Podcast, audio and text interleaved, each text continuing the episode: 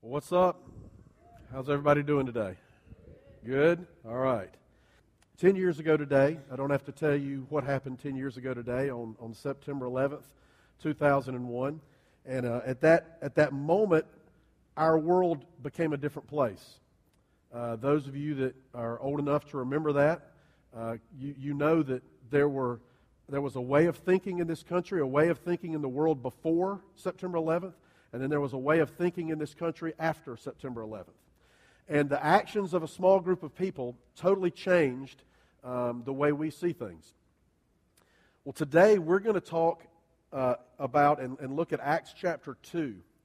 And so if you've got your Bibles, I want you to go and open to Acts chapter 2 and just leave it open. We're going to be there the whole day. And in Acts chapter 2, there's an event that just like 9 11, it totally changed the world. But the difference is instead of it being caused by a, group of people who were out to see something destroyed, this was caused by a loving God who wanted to build something new. And, and what happens in Acts chapter 2 is it, it, it set the stage for everything that happens in the church after that. The fact that we meet today is happening because of what happened in Acts chapter 2. And so this, is, this was the greatest church growth event ever. And, and, and towards the end of the message, I'm going to refer back uh, again to, to September 11th. But I, I want to say one more thing before I move off of September 11th and we talk about what we, we came to talk about today, and that's this. Um, we need to remember, and we need to remember the sacrifice that was made, and we need to be thankful for the folks that gave everything and the people that are still sacrificing because of those events, the people that are serving overseas right now. Um, and so we need to be very, very thankful for those folks' sacrifice. And you need to be sure that you spend some time today thanking God for that, thanking God for the safety of your family. And, uh, but what, what, one of the things we need to be careful of is we need to be sure that we remember that we worship Jesus and the cross, not America and the flag. I'm proud to be an American, just like Lee Greenwood. I'm proud to be an American, right? I really am. This is the greatest country in the world to live in. And the fact that we live in America means we can gather here freely today and we don't have to worry about police officers coming in and arresting us. You can go to work. You can carry a Bible with you to work. You can come to this school. You can carry a Bible with you to this school if you come here during the week. That's because we live in America and that's great. And that's awesome.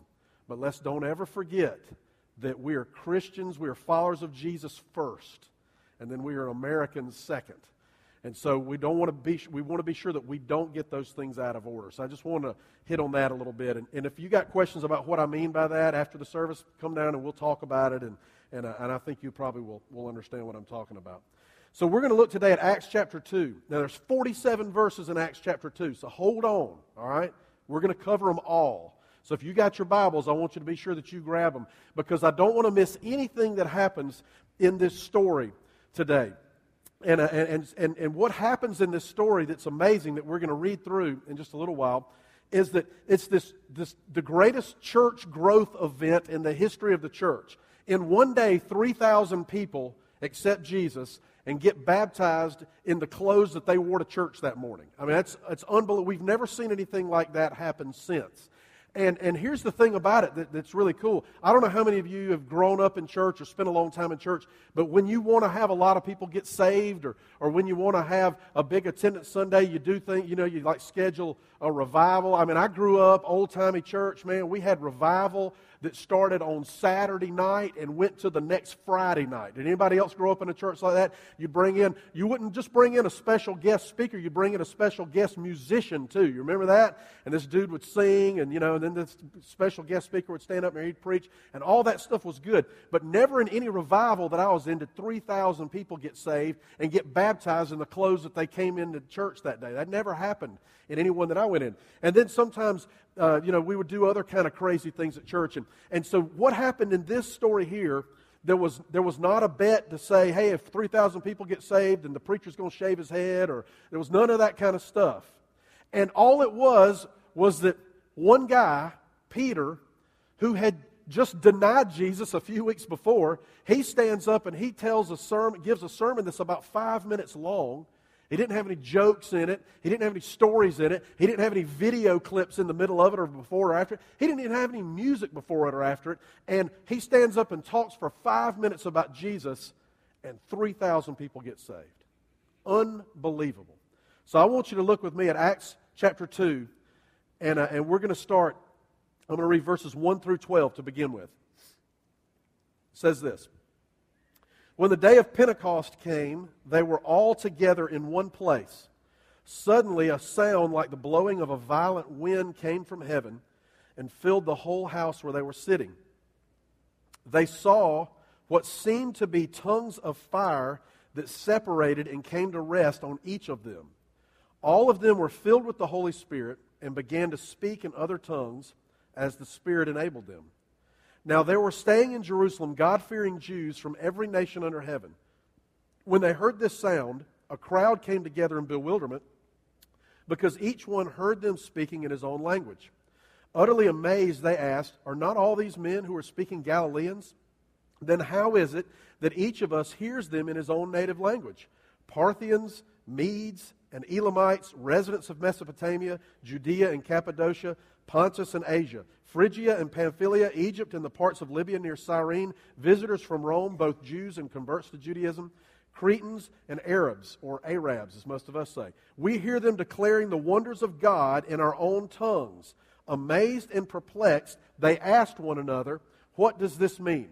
Now, if you'll remember when we started this message series a few weeks ago, when we read in Acts chapter 1, Acts chapter 1, verse 4, Jesus gave his disciples a command a very kind of strange command if you think about what Jesus normally told people to do. Does anybody remember what he told the, the, the, disciples to do in Acts 1, verse 4? Does anybody remember? It's one word. Wait. God, y'all are good. Wait. He told them, go to Jerusalem and wait. Now, what were they waiting for? They were waiting for what happens here. They were waiting for the Holy Spirit to show up. He said, Go to Jerusalem, wait for the gift of the Spirit, which I'm going to give to you, and, and so that's what they did. They went, and last week we talked about the fact that, or two weeks ago, that they prayed and they hung out there and they were waiting patiently for the gift of the Spirit. Now, I have no idea what they expected the coming of the Spirit to be like. I don't know what they had in their mind. But I've got to believe that tongues of fire falling out from the sky landed on people, and all of a sudden they were able to speak in different languages, went way beyond anything that they had in mind. I'm sure that in their wildest dreams, that wasn't what they expected because that was just even that was weird even for back those you know back in those days. I think sometimes we think in biblical times man just miracles were happening left and right. That was weird even back then man. That was just really weird that that happened and and so as we look at as we look at this whole chapter there's two things that i think really stand out about what god did at pentecost and, and, and what happened at Pentecost and what needs to be happening in our church and in all of God's churches all across the world. And the first one is this the supernatural work of God. The supernatural work of God. Just in these first 12 verses, there's all kind of miracles here. There's, there's just tons of miracles that happen just in these first 12 verses. Look at, look, at, uh, look at Acts 2 3 again. It says, They saw what seemed to be tongues of fire that separated and came to rest on each of them. That's just weird. That's, that's a miracle. Then look at verse 4, and this is what the result of that. All of them were filled with the Holy Spirit and began to speak in other tongues as the Spirit enabled them. Now, let me, let me just make something real clear here. It says they were able to speak in other tongues, but what the word really means there, the Greek word there, means languages. It's the same Greek word that we get our word dialect from. And so what happened was is, is they were there, and it wasn't all of a sudden they started speaking some kind of, you know, heavenly language that only God could understand. They tongues of fire came down and landed on them, and when the Holy Spirit came into them, they were able to speak a, re- a, real, legitimate language that other people there could hear and understand. Those people that we read the whole list of them a while ago Parthians, Medes, Elamites, people from Mesopotamia, all those kinds of folks. So they're able to speak a, a, a real language that other people spoke. It would be like if you were coming out of Walmart one day and, and you saw two Hispanic folks sitting there having a conversation and you can't speak Spanish, and then all of a sudden you think to yourself, man, it'd be cool if I could talk to them. A tongue of fire drops down from the Walmart ceiling, lands on the head, and all of a sudden you start busting out with some Spanish, right? And, and the cool thing about it would be is it would be like real legitimate Spanish. It wouldn't be like the southern Spanish that you know how to speak, like como te llamas. It wouldn't be anything like that. You'd be able to really speak it. And so that's what happens here is all of a sudden these, these disciples who they only know one language. They weren't, they're not they're not schooled people. They, they haven't gone to, to, to a school and learned a bunch of languages. They don't know how to do this. All of a sudden, by the, by the uh, power of the Spirit, the supernatural work of God, all of a sudden, I woke up this morning and I'm Peter, and all I could speak was, was the, the regular language that Galileans speak, and now I'm speaking a language that a guy from another part of the world can understand. It was a miracle. It was the supernatural work of God that made that happen. Now, here's the cool thing about this. I think that what's, what's even cooler about this, this part of the story is that that's really neat a tongue of fire and, and, uh, and you know, speaking in other languages and all that kind of stuff, and the Holy Spirit being in a, a form that you can see like a tongue of fire. But God didn't do that just so that He could show off. He wasn't just doing that to say, hey, look at me, I can make a tongue of fire come down and I can make you speak another language. There was a reason. See, even the timing of this was a miracle. Here's why. Look at verses 5 and 6. It says this now there were staying in Jerusalem God fearing Jews from every nation under heaven. When they heard this sound, a crowd came together in bewilderment because each one heard them speaking in his own language. So here's what's really cool about this. There were, in those days, the, the, all these folks here were Jews, right? It says they were God fearing Jews. In the Jewish tradition, there were three big religious festivals, three big religious celebrations. Kind of like we have Easter and Christmas. Those are our big religious celebrations. Well, back then, the, if you were Jewish, you had three that you, that you celebrated. The first one was Passover, which you've probably heard of. The second one, which is the one we're talking about here, was Pentecost. And the third one was called uh, uh, the Tabernacles, Feast of Tabernacles. Now, uh, Passover is the most famous, right? Pentecost followed it. And by the way, Pentecost, if you're wondering what does that mean or, or the deal with that, Pentecost means a week of weeks. So a week of weeks is 49 days. Seven weeks is 49 days. So Pentecost happened 50 days after Passover. You start the day after Passover and you count 49. That's 50 days after you celebrated Passover. Now, here's, here's what's cool about the timing of this. The two main festivals were Passover and Pentecost and they were what you would call pilgrim festivals. In other words, Jews who wanted to really celebrate it the way they were supposed to, they would make a pilgrimage to Jerusalem. They wouldn't just celebrate it at home where they lived. If they were really being religious, if they were really being pious and doing what they thought was best, they would leave their town, they would take their family, they would take their tent, and their camel and whatever, and they would head off to Jerusalem and they'd camp out around the temple in Jerusalem while this festival was going on. Now, here's what's even more amazing about the timing of this Pentecost was the pilgrim festival out of the two, out of Passover and Pentecost. Pentecost was the most highly attended. More people went to Jerusalem during Pentecost. You want to know why? It has nothing to do with spiritual reasons. This shows you that people back then were just like us. The weather was nicer during Pentecost. It's just like, you know, it's just like us. When it, when it rains, our attendance drops here every Sunday, you know, because some people just can't get wet or whatever. Well, that, that was the same deal. Pentecost, the weather was nicer. It was warmer weather, better to travel. Hey, you know what? It's nice weather. Why don't we go to Jerusalem for Pentecost this year? So check this out. Now, now think about what this means about the timing of this miracle. Jesus told the disciples a few weeks before go to Jerusalem and wait. Go there and wait for the Spirit. The day that Jesus decides to allow the Spirit to show up on earth just happens to be the day that there will be the absolute biggest number of people from throughout the known world in Jerusalem that day. And not only did he have them there that day, but then he provided a way for every single one of them to hear the story of the gospel in their own language so they could then hear it, they could be changed by it, and then they could go home to the places they live and spread it out from there. It's almost as if God knew what he was doing. Isn't that cool? Because the miracle was not just, hey, I'm going to have people speaking another language, I'm going to have tongues of fire come down, but I'm going to do it at the time where it will give God the greatest possible glory and it will spread the gospel to the biggest number of people that it can be spread to. That is a huge miracle, and it shows that the supernatural work of God was happening right there in their midst. Now, when we think about the supernatural work of God today, we think about that for our own church. See, sometimes I think we can be guilty in church of, of relying on other things other than the supernatural work of God more than relying on God. When, uh, when I was a teenager, when I just graduated from high school, or I was getting ready to graduate from high school, my dad knew that um, I needed a summer job, and um, or my dad thought I needed one. I thought, why do I need a summer job? You know, but uh, my dad wanted me to have a summer job, and so uh, he uh, he told me one day. He said, "Hey, go down to the Lexington Vocational School. I lived in I lived in Lexington County, South Carolina, and I went to the Irmo schools, but but there was Lexington High School, and they had a vocational school over in Lexington.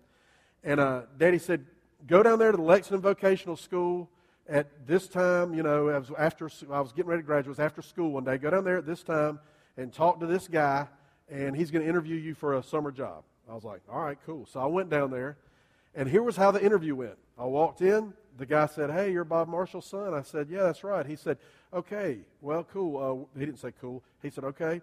Um, we're going to start work at this day at this time. Be there and wear old clothes that you don't mind getting dirty.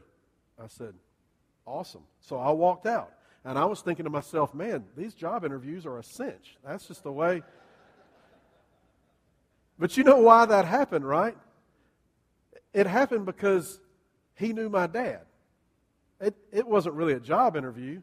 It was just, hey, you're Bob's kid, and Bob's my friend, and uh, you need a job, so I need a worker. You come to work for me. He didn't ask me, Have you ever run a floor buffer, which I was going to have to do that summer. He didn't say, Do you know how to paint, which I was going to have to do that summer. He didn't say, Can you weed eat, which I was going to have to do that summer. It had nothing to do with my qualifications, it had to do with my relationship with my father, who this guy knew. And see, when it comes to doing church, and, and what happens here on Sunday mornings, we need to understand that if, if big things are going to happen, if we're going to be able to spread the gospel throughout the community and throughout the world the way the disciples did, then it's going to come down to the fact that we know Jesus, that we know our Heavenly Father. That's got to be the most important thing there's a lot of other good things we can do. You know, planning is good, and, and having good systems in place, that's good, and, and having a great staff, all those things are important. Having great volunteers, those things are great. Those things are good. But, but those things are not the most important thing. If we begin to rely more on our plans or on our staff or on our volunteers or on our systems than we rely on the supernatural work of God, we're going to continue to be frustrated by what happens. Because we've got to beg God, we've got to plead with God that He would do what only He can do. See, as churches, we can be guilty of relying on those other things more than we rely on our relationship with our Father. You know, I, I, we talked two weeks ago about the fact that in the, in the time between when Jesus said, wait, and the time when the Holy Spirit showed up, that, that the disciples went back and it says they gathered together constantly in prayer. I don't think that's a coincidence. I don't think it's just happenstance that the fact that they prayed and they prayed and they prayed and then 3,000 people get saved. I think that they were begging God to do big things. They were begging God to totally transform not only their community, but the world. And we need to be begging God for the same thing. We need to be spending time on our knees and just daily begging God, God, do what only you can do in people's lives. Do what only you can do in my life. Do what only you can do in our church. Now, the second thing that, that I, I think happens as we continue as we continue looking, we've, we've covered the first 12 verses, and then after this, things kind of change. And, and what happens is, is something that we can do and we should be doing, and that is this is a relevant explanation of the gospel. A relevant explanation of the gospel. What does gospel mean? Say it out loud if you know it. Good news. That's what gospel means. Good news. Now, the good news is the, the gospel that, that we're excited about, the good news is, is that Jesus died on a cross and he rose from the dead, and that saves us from our sin. And if it wasn't for that, our sin was going to send us to hell. That's the good news, is that there's a way to be saved from hell, to be saved from our sin. And it's only through Jesus, only through his blood on the cross and through his resurrection. And so what happens here, if you look in verse 14, is that after the tongues and all this stuff shows up, Peter stands up and he begins to speak. And so follow along with me, starting at verse 14. It says this Then Peter stood up with the eleven, raised his voice, and addressed the crowd. Fellow Jews and all of you who live in Jerusalem, let me explain this to you. Listen carefully to what I say. By the way, I assume, and I'm just making an assumption here, that as Peter was speaking, all the other disciples who have had the supernatural Holy Spirit give them an ability to speak in another language, I assume that they served as interpreters. Now, I could be wrong, but all, there was still this crowd of people who were from different parts of the, the world, and so I assume that they gathered together, and all the Persians were in one place, and whoever the dude was that could now speak the Persian language, he's over there with them, and, and so that's how this worked. So look at verse 15. It says this. These men are not drunk as you suppose. It's only nine in the morning. I'm going to come back to that at the end. Um, and by the way, just who says you can't be drunk at nine in the morning? I mean, I don't know, but anyway, y'all didn't laugh at that. Some of y'all act like y'all had never have heard of somebody being drunk at nine in the morning. Go home and look at the mirror. But anyway, all right, verse 16. I'm just kidding. I don't know if y'all have. All right, verse, but some of y'all have. All right, verse 16 says this No, this is what was spoken by the prophet Joel. In the last days, God says, I will pour out my spirit on all people. Your sons and daughters will prophesy. Your young men will see visions. Your old men will dream dreams. Even on my servants, both men and women, I will pour out my spirit in those days, and they will prophesy. I will show wonders in the heaven above and signs on the earth below blood and fire and billows of smoke. The sun will be turned to darkness and the moon to blood before the coming of the great and glorious day of the Lord. And everyone who calls on the name of the Lord will be saved. Now, here's what's cool about him talking about Joel. I said just a second ago that this was a relevant explanation of the gospel. Now, let me just confer, just to, to uh, uh, uh, make one thing clear here. The gospel is always relevant, all right? Let me make that clear. The gospel is always relevant because the gospel is the only thing that can, that, that the story of the gospel, the only thing that can save us from our sins. That's it. Everything else is just good advice. The gospel is the only thing that, that saves you from hell and gives you reward, eternal reward in heaven. So it's always relative. But when we share it with people, we have to be sure that we put it in terminology that they can understand. We have to be sure that we communicate it in a way that, that speaks to where they're living today. And that's exactly what Peter did. Who were the people that he was talking to? Who did it say in, in verse 5? If you got your Bibles, look at Acts uh, 2 5. Who does it say was there? What were they? Say it out loud. God fearing Jews. They were God fearing Jews. That's who it was. So when Peter stands up to start talking about the gospel, what's the first thing he does? He begins to quote from an old Jewish prophet named Joel.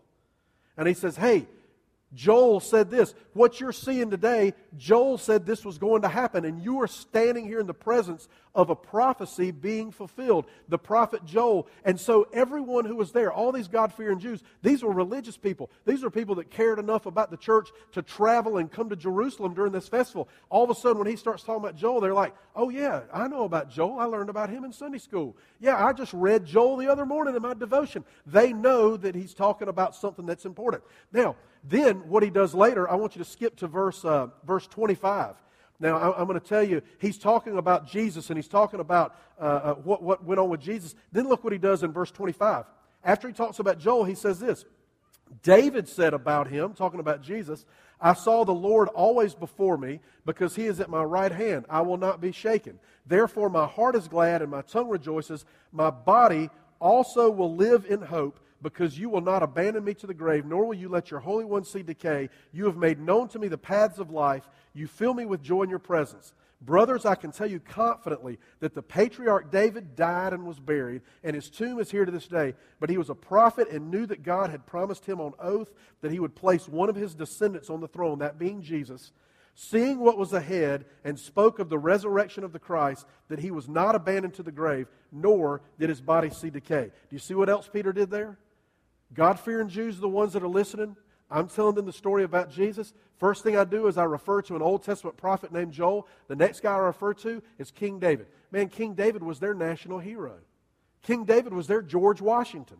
King David was the greatest guy. With no one, if you were a Jew, you didn't say anything bad about King David in history class because he was the hero. He was the greatest king they had ever seen. He was a man after God's own heart. He, was, he fought all these battles and he set, every, he set up the, the nation of Israel to be successful. The fact that they had a temple there today, that was created by the fact that King David had laid the foundation for that by destroying all these other nations that wanted to kill them. And so what Peter has done is he said, Jesus, who came here that you denied, Joel talked about him. King David talked about him, and you refused to listen to him. Because look what it said in verse 22. This is the part I skipped. Now, this is, you want to talk about not just being a relevant explanation of the gospel, but a straightforward explanation of the gospel. This is what he said to them Men of Israel, listen to this.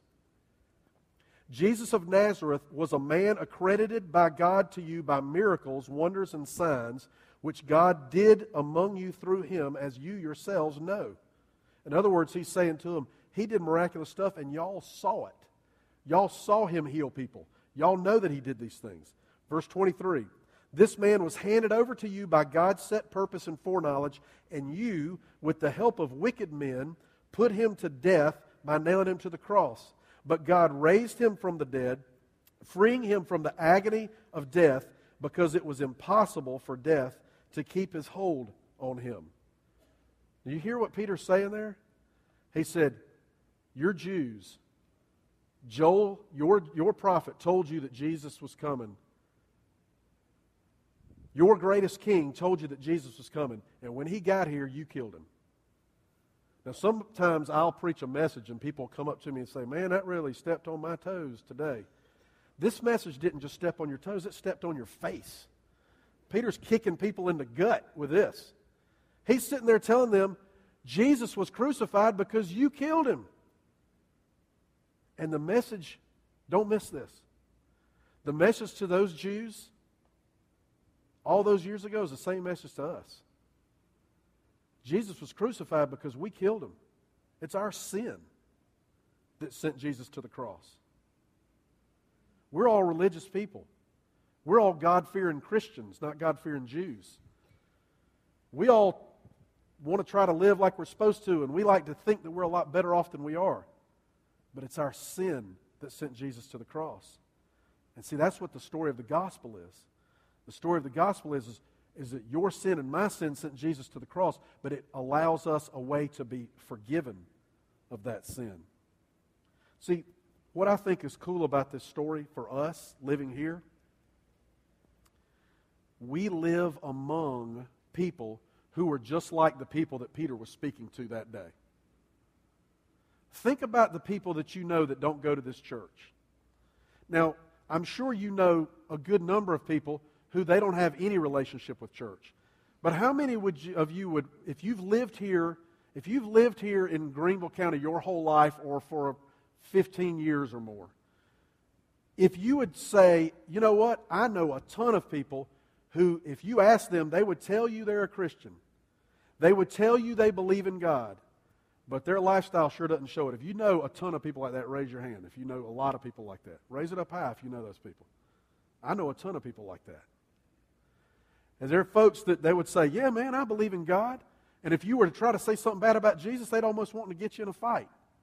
But then their lifestyle, man, they're doing all kind of stuff. You know what the deal is?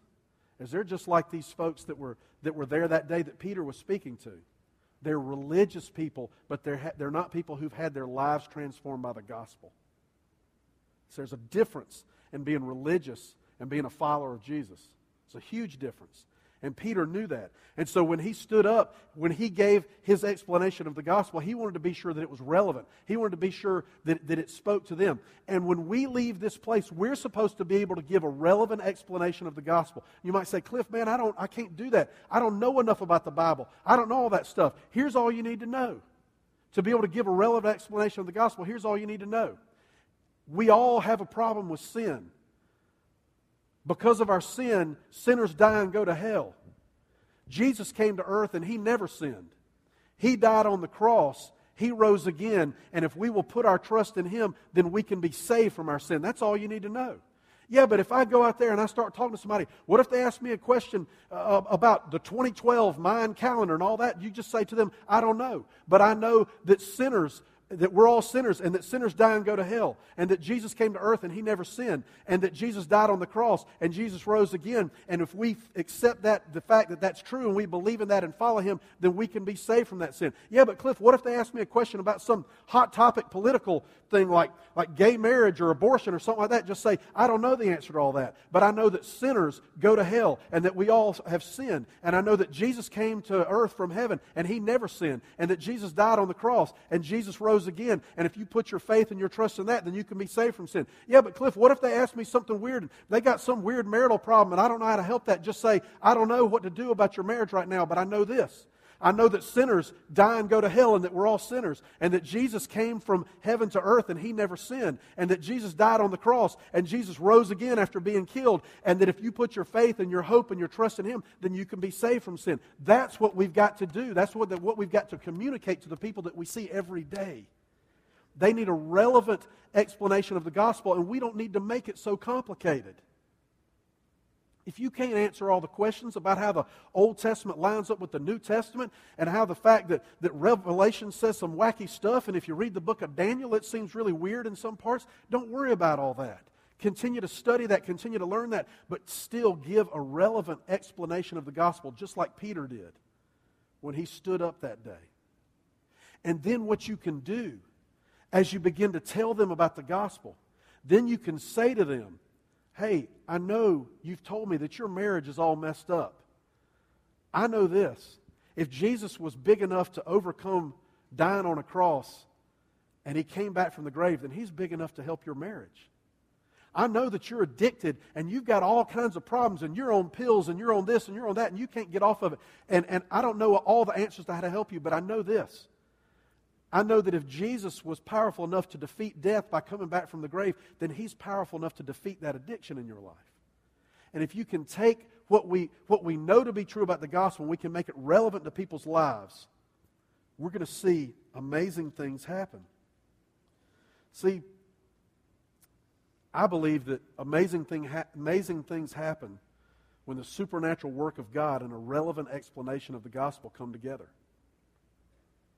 if we will beg God to do what only He can do to change lives, and then we will be faithful to do what we're supposed to do, which is to do what Peter did that day and give a relevant explanation of the gospel, then amazing things can happen when those two things come together. So, what happens in the rest of the story? So, so Peter's up there and he's talking and he's telling them, You killed Jesus. Joel said he was coming. David said he was coming, and you killed him anyway. Then look at verse 32. Peter continues to talk and he says this God has raised this Jesus to life. Acts 2.32. Follow on your, on your Bibles there. God has raised this Jesus to life, and we are all witnesses of the fact. Exalted to the right hand of God, he has received from the Father the promised Holy Spirit and has poured out what you now see and hear. For David did not ascend to heaven, and yet he said, The Lord said to my Lord, Sit at my right hand until I make your enemies a footstool for your feet. And then I love this. Peter throws in one more just to let them know that it's all about what they did. And he says this Therefore, let all Israel be assured of this God has made this Jesus, whom you crucified, both Lord and Christ. And then look what happens next. This is the most, to me, one of the most amazing parts of this story. Verse 37. When the people heard this, they were cut to the heart and said to Peter and the other apostles, Brothers, what shall we do? I can't tell you how many church services I've sat in. And I can't tell you many times that I've done this myself as a pastor, where you get to the end of the message and you have the invitation time for people to get saved, them to come down the aisle. And, you, and if you grew up in church, you, you've sat through this too. Nobody comes down, and so you sing all five verses of Amazing Grace. You didn't even know it had five verses because there's like a couple of verses you don't even sing at funerals, right? And then it gets to the end, and the preacher looks over the organist and says, We're going to do just one more verse because God's telling me there's somebody out there, right?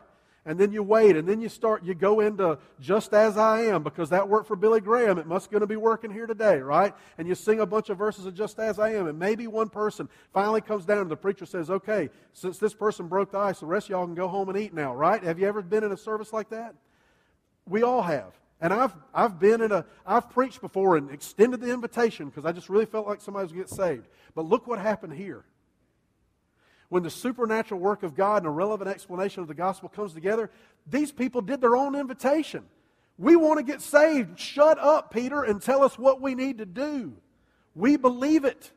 Tell us what needs to happen. And look what Peter tells them. Verse 38. Peter replied, Repent and be baptized, every one of you, in the name of Jesus Christ for the forgiveness of your sins, and you will receive the gift of the Holy Spirit. The promise is for you and your children and for all who are far off for all whom the Lord our God will call. With many other words, he warned them and he pleaded with them Save yourselves from this corrupt generation. Those who accepted his message were baptized, and about 3,000 were added to their number that day. We need to beg God. We need to beg God that He would move in such a way that at this church and at Washington Baptist Church and at Appalach Baptist Church and at Memorial Methodist and at Praise Cathedral and at all the churches in this community. We need to beg God that at all of His churches in this community, that God would move in such a way that we wouldn't have to beg people to come to Jesus. That we wouldn't have to try to convince them to come to Jesus. That we wouldn't have to, to just just try to, to tell them that if they do this, this is going to happen, but that we would give a relevant explanation of the gospel and the Spirit would touch their heart in such a way that they come to you and say, I need Jesus. What do I need to do? That's what I want to see happen. That's what I'm praying to God for. Now, I'm going to read you the last five verses of this chapter of Acts chapter 2. Acts 2 42 through 47. And these verses are read all the time to talk about this is what church should be like. And it should. Let, let me read this to you. This is what happened. So you have Pentecost, 3,000 people saved and baptized. Amazing story.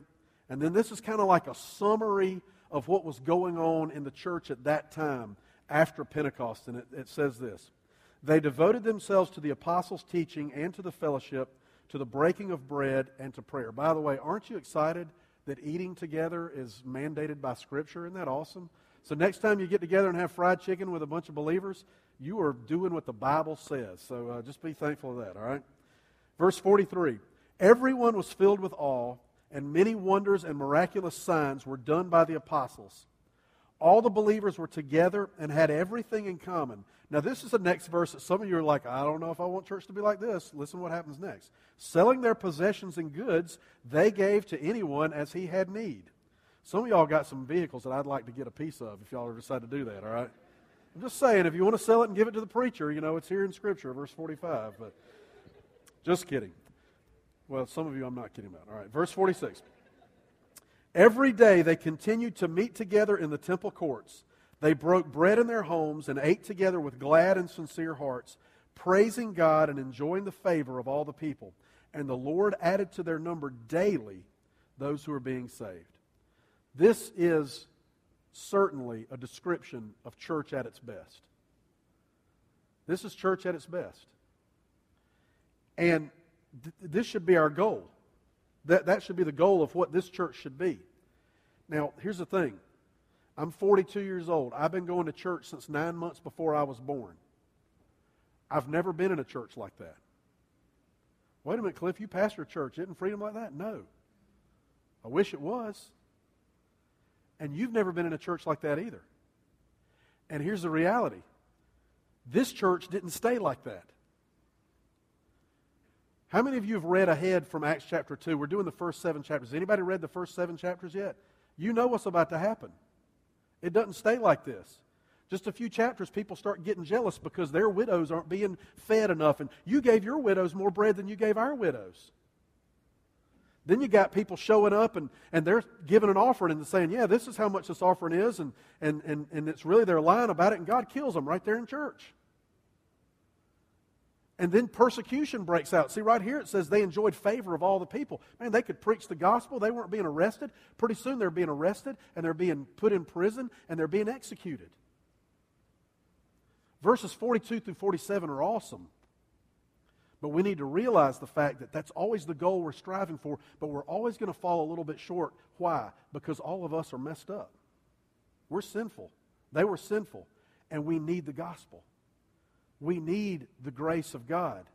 We need it to help us to be what we are supposed to be. And we keep striving for that. We keep trying to be the best that we can. And we keep trying to put these things into practice. And we're going to do good at them sometimes. And then sometimes jealousies are going to rise. And sometimes people are going to get their own agenda. And sometimes forces outside the church are going to hurt what we're trying to do. But that's okay. We keep pushing forward.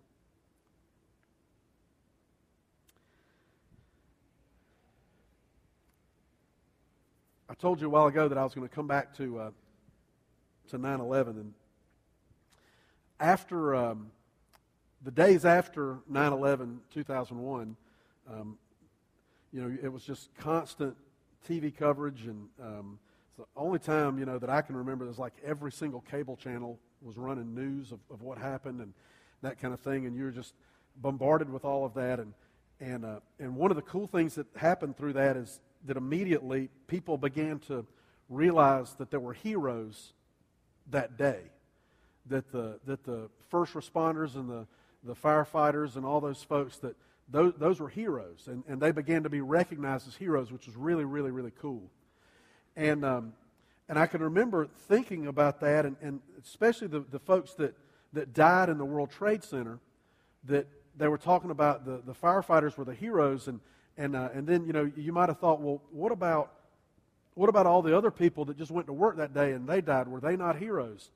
And the answer was no, they weren't heroes. They were victims. So there's a difference between being a hero and being a victim. The victims, they just showed up for work, and all of a sudden they were put in a situation that they had no control over, and they lost their life, and it was tragic.